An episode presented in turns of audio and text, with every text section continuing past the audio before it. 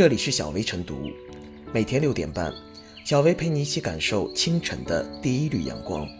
同步文字版，请关注微信公众号“洪荒之声”。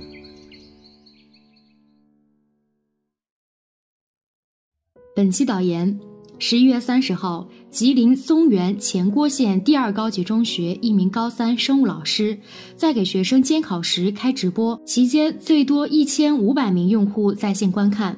面对质疑，该老师称开直播是怕困。当地教育局回应，涉事教师已经停职。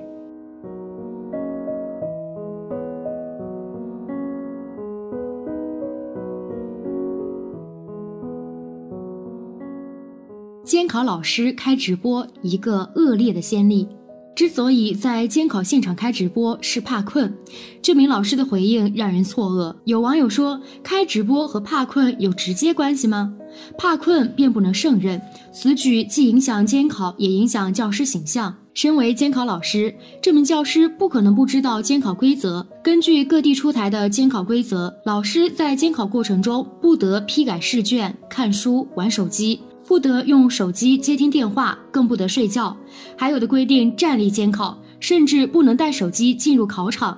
一言以蔽之，监考老师要认真履行监考职责，不准做与考试无关的事情，不准擅自离开考场等。而这名老师在考场玩手机、开直播，不仅背离了站立监考，还违背了不得使用手机等规定。错了就错了。非但不接受批评，还理直气壮地辩解，并不明智。身为老师，就该以身作则，更应懂得言传身教的道理。在考场直播，目中无人，也目无规则，成何体统？与此类似，此前媒体曾报道过某地女医生上班开直播。该医生在医院保健科上班，身穿白大褂开直播，而且都是在上班时间，早上八时到十二时和下午十四时三十分至十七时。事发后，当地监管部门对其严肃批评教育，并扣减半年绩效工资。两起事件主角不同，但都犯了同样性质的错误。无论医生还是老师，都有权利玩直播，但不分时间、不分场合的玩，则是违反规定的，必然付出相应的代价。作为新业态新模式，直播行业发展迅速，各大平台用户量惊人。对这种新业态，应采取包容和审慎并重的监管。至于用户个人，则要有严格的身份意识，守住边界，遵从规则。作为监考老师，把自己降格为一个玩家，无视规则，无视教师形象，也无视监考权益，岂不荒唐？近日，某地钟点工拍视频成网红，晒雇主家冰箱沙发引起质疑，原因也是他越界了。作为钟点工却晒雇主家房屋，涉嫌侵犯雇主隐私，哪怕并无恶意，也实属不妥。葵珠报道，监考老师开直播并不多见，这是一个恶劣的先例。此风不可长，各类从业者理应做与身份相符的事，做身份允许的事，才不会犯错。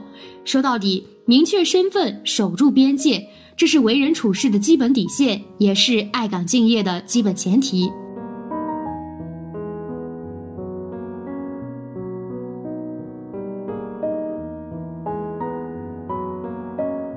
监考老师开手机直播，师范行为不可取。在视频中可以看到，该名老师身穿着黑色毛衣、白色毛领外套，坐在教室黑板前，时不时对着镜头不耐烦地叹气。评论区网友深感惊讶和疑惑。随后，该名老师就在直播间面对网友的争议，写字回应称没有打扰学生，怕困所以开直播。但网友并不接受这一解释，监考是个正式场合。无论老师还是学生，都要遵循考试纪律，将手机关机或者调成静音模式，在考试或监考过程中不得使用，并且认真监督学生考试是监考老师的职责所在。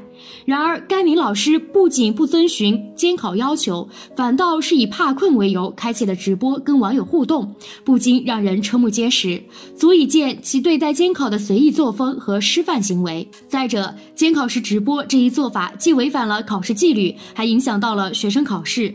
一些学生可能会被老师的行为所吸引，产生好奇而不认真答题，或是以为考试氛围松而出现作弊等违纪行为，破坏考试的公平性。可见，该名老师自称没有打扰学生的说法并不成立，这不过就是为其不负责任行为狡辩找的冠冕堂皇的理由。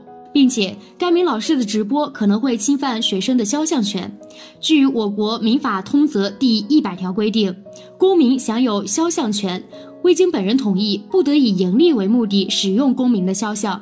直播间设有刷礼物、投币的功能，一定程度上可以认为是盈利的平台。该名老师开启了直播间，相当于使用了盈利平台。若在直播过程中切换到学生考试的画面，使得学生肖像出镜，也构成违法行为。目前，该名老师已被校方约谈且停职。此类事件的发生已不在少数，已经严重背离了教师的职业操守。越过老师身份纪律规范的底线，应当受到合理的处罚和惩戒。随着网络技术的快速发展，直播娱乐无可厚非，但也要分清场合，明确身份。在学校，教师的本职工作就是立德树人，娱乐化行为不合理也不合规。为人师表，遵循法规校纪，秉持职业道德是本分，也能给学生树立良好的榜样形象。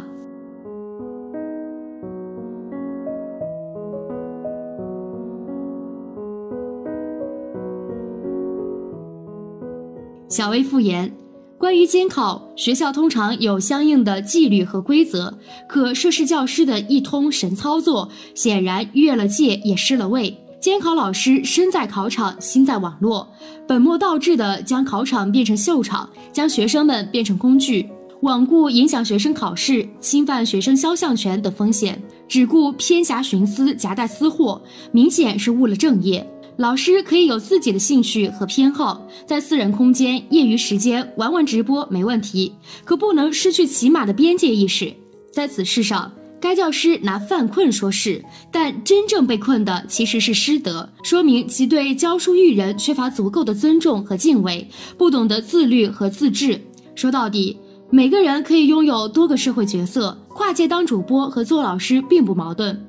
但只要有学生存在的地方，教师就应该保持对职业的尊重和敬畏，用专业精神和职业伦理严格要求自己，万万不可舍本逐末。